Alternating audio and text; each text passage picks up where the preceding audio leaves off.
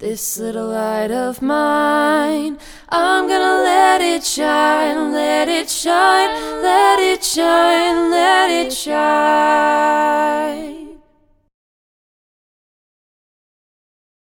Amen. Well, I want to say good morning and welcome to the Mission Viejo Church of Christ. It is just an amazing opportunity to be able to gather to worship our God the Father in spirit and in truth. If you're visiting with us for the first time, we want to let you know that you are our honored guest. And you probably heard that about five or six times. But here's the seventh time. You are our honored guest, and we're so excited that you're here with us this morning. In the back of your pew, you'll find a visitor's card. We're going to ask you to do us a very special favor. Take that card out, fill it out, and then you can take that card and place it in a box in the foyer. There's a card uh, box out there that says visitors on there. Place that card in there. or You can pass that card to me or to one of our six shepherds. We love to have a record of your attendance so that we can invite you back out to this church because I don't think you'll find a finer church in all of Mission Viejo. Now, I'm going to embarrass somebody this morning, okay? And I'm going to embarrass my friend Charlene, who came to visit us uh, this morning. Uh, Charlene is an outstanding woman of God that we met at our recording studio up in Anaheim. And we invited her out to church, and she said, I'll be here. So I'm so excited that she's here with us this morning. She's also been helping us with some songs for Vacation Bible School. So today, uh, after the service, go up and shake Charlene's hand and say welcome and hi to her. Uh, and to all the visitors that we have here with us this morning, many of you whom I don't know. Uh, so, speaking of Vacation Bible School, you saw the announcement sheet. There is so, so much to do and so very little time to do it. Amen. So, if you haven't done so yet, you know those TP rolls that you throw away? Sounds weird, but we need those, okay? So bring them, and we've got some buckets in the back. You're to fill those things up and bring some old t shirts. And what we're doing is we're making some cuffs for the kids and some capes for the kids. And you talk about being resourceful. Amen. That's how we do it uh, here. So make sure you bring those items in. And there's plenty of areas for you to get involved with and volunteer for. Even if you can't be here during the week, that is no excuse. There is still some way that you can help out and be a part of that. So, got to say that before we begin. Uh, this morning is exciting because we are starting a new uh, sermon series entitled Walking in Faith. Walking in faith. And as I was working on my sermon material for this month, uh, sometimes, believe it or not, preachers get stumped. Can you believe that? I know, right? So I'm sitting in my office working on the material. I have all the sermons done, and I couldn't think of a title, a clever title. So what I did is I sent a text message to Mike and to Alicia, and Alicia said something that was so profound. I'm picking on her this morning. So profound. Alicia looked at the lessons, and she said something uh, like this She said, I think the Lord wants us to understand how walking in faith can change our lives and change the lives of other people. She didn't say it exactly that way, right? May have been in a text message, but I felt that anyway, Alicia. And I thought that was just really profound and important how that walking in faith can change our lives and change the lives of other people. And I believe that we're in a season here at this church where God is urging us to walk in faith to fulfill his purposes in the world. I think that's what he's calling us to do here at this church. So today we're going to spend our time talking about the difference between being a fan of Jesus and a follower of Jesus. Now, that's not a trick question, okay, or a trick statement. We're going to talk about being a fan of Jesus or a follower of Jesus and what all that means uh, this morning. So I've got a couple of passages of scripture that we're going to review and look at, and then the message will be yours. But let's examine the life of Jesus for a moment, and we're going to look at John chapter 6, verses 1 and 2, and that's where we're going to start this morning. But before we do that, I want to set the context and kind of give you a definition of what a fan is. But first of all, by show of hands, how many Oakland Raiders fans do we have in the house this morning? Amen. Special gift for you after the service this morning. what about Los Angeles Lakers fans? Raise your hands. Special gift for you. What about Clippers fans? Boo! No, just kidding. We've got San Diego Chargers fans, Dodgers fans at all? Oh, all right. What about Angels fans? Okay, now let me say this. Any Seahawk fans, football? Oh boy, we're going to pray for you after the service today, too. I just say all that because all of us are fans. And when we think about fans, we usually think about sports teams, so forth and so on. But let me give you the definition of a fan a fan is an enthusiastic admirer of someone or something. An enthusiastic admirer of someone or something. So if you look up the definition of Oakland Raiders in a dictionary, you'll see Mike Kapusta's face right next to that definition, right? Because he's an enthusiastic fan and admirer. And same can be said if you look up Los Angeles Lakers, you'll see me smiling just like that because I am a huge fan. And we can be fans with just about anything, can't we? We can be fans of musicians or television programs, Bachelor, Bachelorette, if you watch that. Not saying I do, but if you do watch that, maybe you're a fan of that television show. Sports, political figures, authors, actors, and guess what? You can even be a fan of Jesus. But then there's this interesting term that we use for fans that are sometimey fans, right? Fans uh, that are sometimey with their team. If they're winning, everything is good, right? All of a sudden, everybody's a Lakers fan. But when they're losing, everybody's a Clippers fan, right? We call those people fair weather fans. Do you know any fair weather fans this morning? Some of you going, no. Well, maybe you might be. No, I'm just kidding. Fair weather fans. Um, fair weather fans are like my daughter. My daughter Isabella. We love watching basketball together on the big screen. And Izzy will come up and I'll say, Izzy, who are you cheering for today? Who do you want to win? She says, Dad, whoever's winning at the moment, right? And I'll say, Izzy, that's not how it works. You got to pick a team. Well, I'm picking the team that is winning. And we, you know what? We see fair weather fans of Jesus all the time, don't we? You see, they want to find the biggest and best and greatest and latest church. Church has to be top notch in every aspect. The children's program has to be this great, right? The worship experience has to be moving and so powerful. The preaching and the, and, and the attendance, we have to have at least a thousand people. Things have to be top notch in order, in order for people to be, be fans sometimes of, of Jesus. But I would venture to say this morning that Jesus doesn't need fans. Amen. Jesus needs followers. Let's look at this passage of Scripture, John chapter 6, verses 1 and 2. Uh, story of Jesus going around in the Gospels, healing people, spreading the message of hope, and spreading the good news. He comes up to this, uh, this section here, the, the author of this text, and he says this Sometime after this, Jesus crossed to the far shore of the Sea of Galilee, and a great crowd of people followed him. Why? Because they saw the miraculous signs he had performed on the sick. So, here in this text, we see fans of Jesus. We see large crowds of people following Jesus wherever he went. Why? The scripture is very clear here because of the miraculous signs that he was performing. And I wonder if these people who saw Jesus in the distance or heard of this man were saying in their heads subconsciously, I wonder what Jesus can do for me. I'm watching all this healing that is taking place and all these great things that he's doing. I'm wondering what this man, Jesus, can do for me. And I would say that that's not a bad thought at all. If you had leprosy or if you had some kind of physical ailment or issue and you saw this great healer, naturally you would go and follow him, thinking, I wonder if he can change the outlook of my life. And I would venture to say that's how many of us come to Christ today. We hear the message of Christ, we hear the message of the cross, and automatically we say, What can Jesus do for me? And I'm not going to knock that because I think that's a great way to come to Christ. I think that's how we all came to Christ, thinking about how Jesus could better our lives. But I will say this that's a very elementary way of thinking about Christ. You see, when you have new converts and new people that come to Christ and hear the message, that's the way they think. This Jesus character can help my life, can change the outlook on my life. And I think that's a great way to view Jesus initially when you come to Christ. But guess what?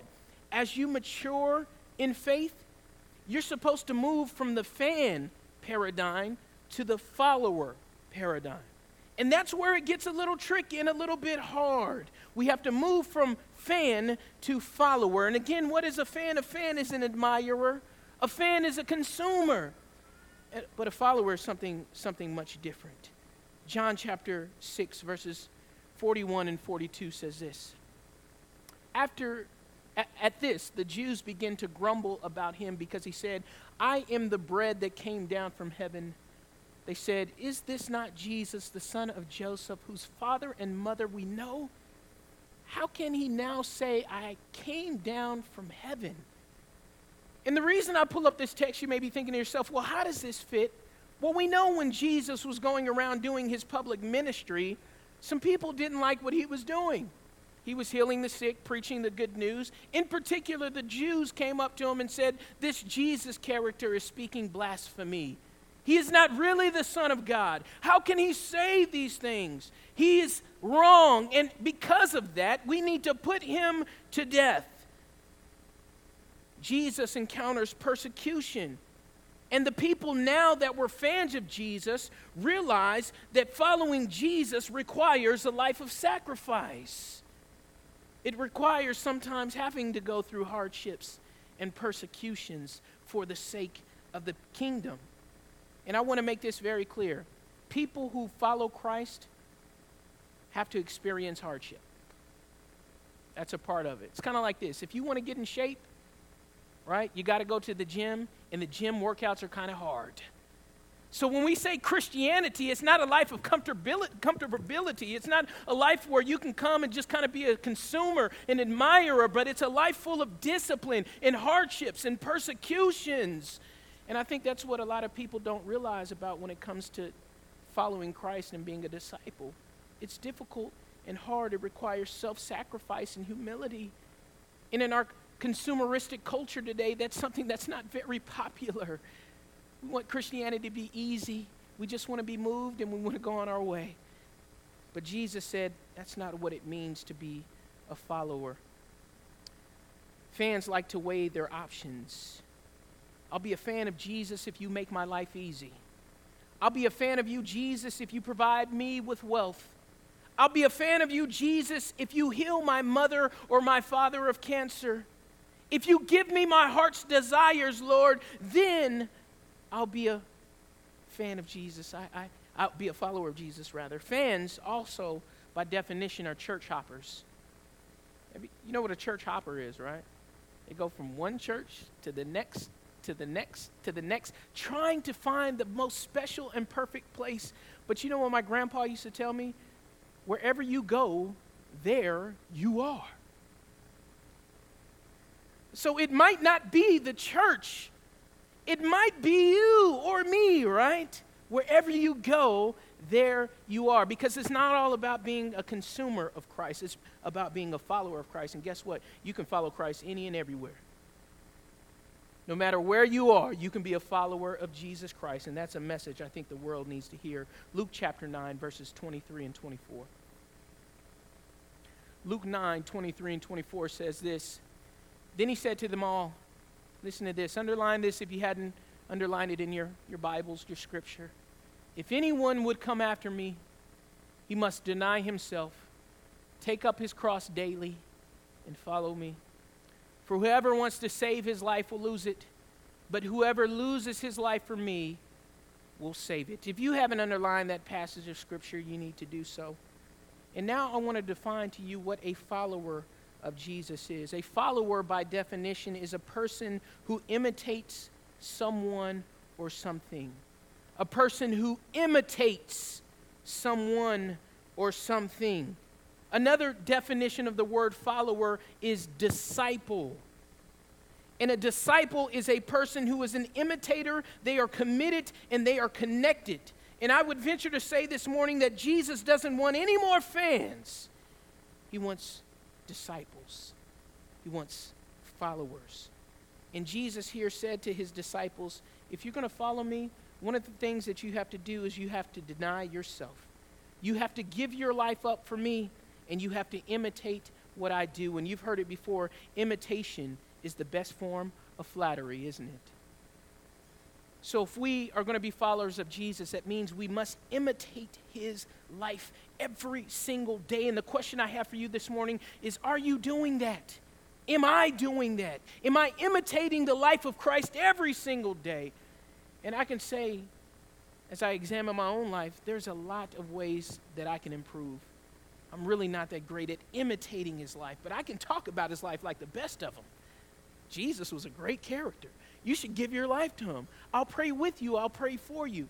But we've got to be imitators. And that's where it gets a little bit more difficult for us. And that's where we go, I don't know about this Christianity, this Jesus lifestyle. I don't know if it's I don't know if it's for me. But that's what Jesus wants. Ephesians chapter 5 and verse number 25 says this. Husbands, love your wives just as Christ loved the church and gave himself up for it. If I had a dollar for every time Mary's told me this verse, amen, I'd be a wealthy man. and the rest of you husbands are like, amen, that's right. Touche, touche. Husbands, love your wives just as Christ loved the church and gave himself up for it. You see, I can tell my spouse I love her 20 times a day, but if I don't show her, it doesn't mean much. And here we see Jesus being so self sacrificial that he gave his life up for you and I, and he requires us to do the same for our neighbors. What are we doing for our neighbors across the street? How are we serving them? How are we serving each other here in the church? How are we serving our coworkers? How are we serving our family members? That's what it's all about. That's what Christianity is. And I think many of us can say, hey, we've been deficient in that area, and there are many ways to improve. He wants his disciples to do what he did, which means we no longer live for ourselves. And there are great ways to show forth your faith, walking in faith, great ways to volunteer. And again, I'm going to harp on this one more time.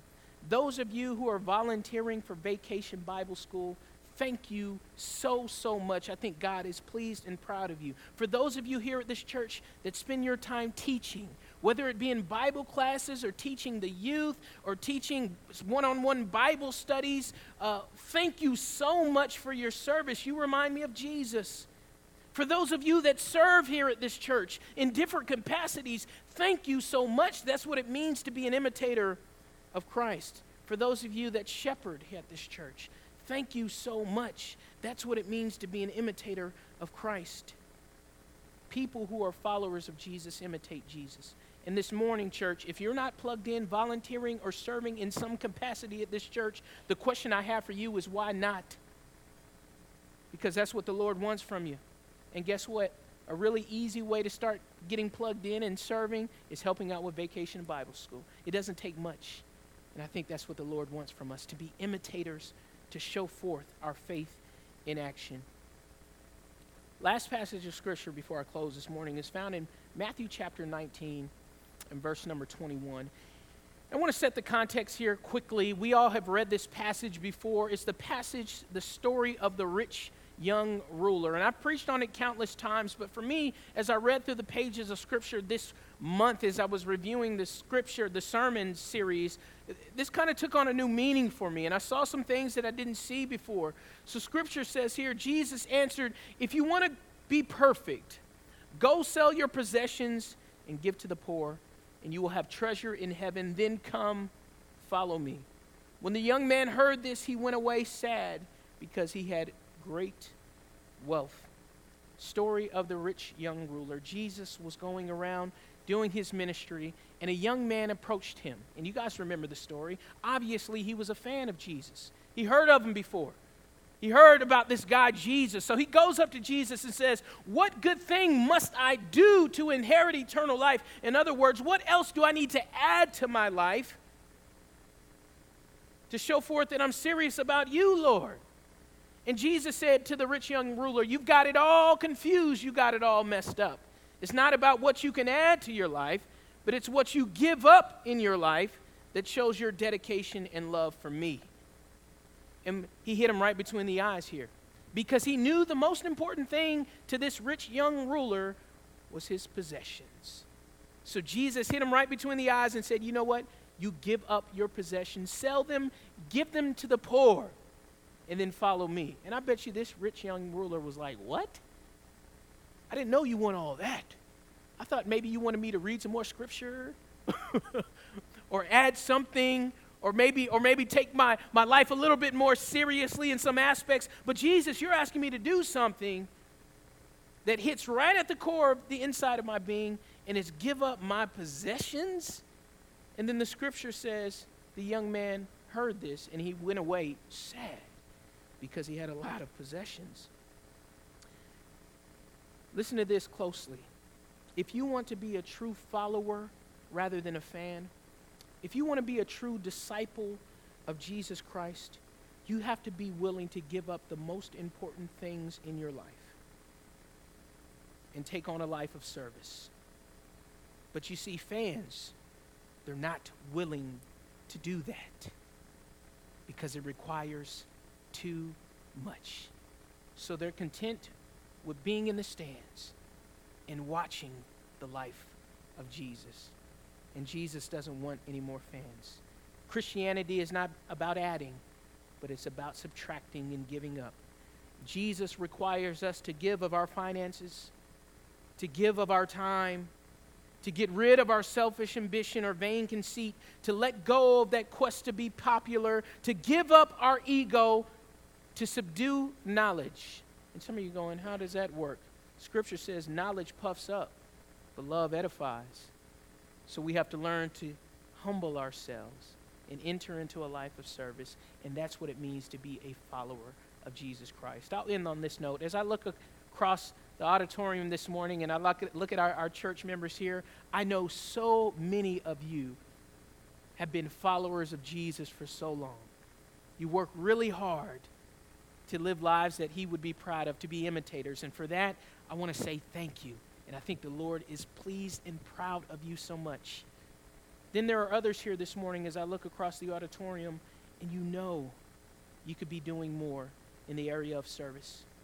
And a great way to get involved in service is to start right here. And I would encourage you to do some self evaluation and some reflection and ask yourself Am I being an imitator of Jesus Christ? Could I be doing more? I ask myself that question all the time. And you know what the answer is every single time? No, I need to be doing more. And if we think in our minds that, you know what, I've been doing enough, I'm good to go, Satan has got you. But there should always be a desire and a quest within you to do more, to do more, because that's what Jesus would do. By way of invitation this morning, we have a song selected. If there is anyone here that can has the courage to say, you know what, I, I need to be doing more. I want to be a better imitator of Jesus Christ. This invitation is for you. We'll invite you to come forward. The church will pray with you. We'll pray for you to encourage you to do that. This morning, if you're not a Christian, you're so far away from being an imitator of Christ that you need to give your life to the Lord through repentance and baptism. And that's why we have this baptistry ready. And it looks like it's warm this morning, so you're in good, good standing. So we've got a baptistry ready. If there's anyone ready here this morning, put, put the Lord Jesus Christ on in baptism. We'll do that with you and for you today as well.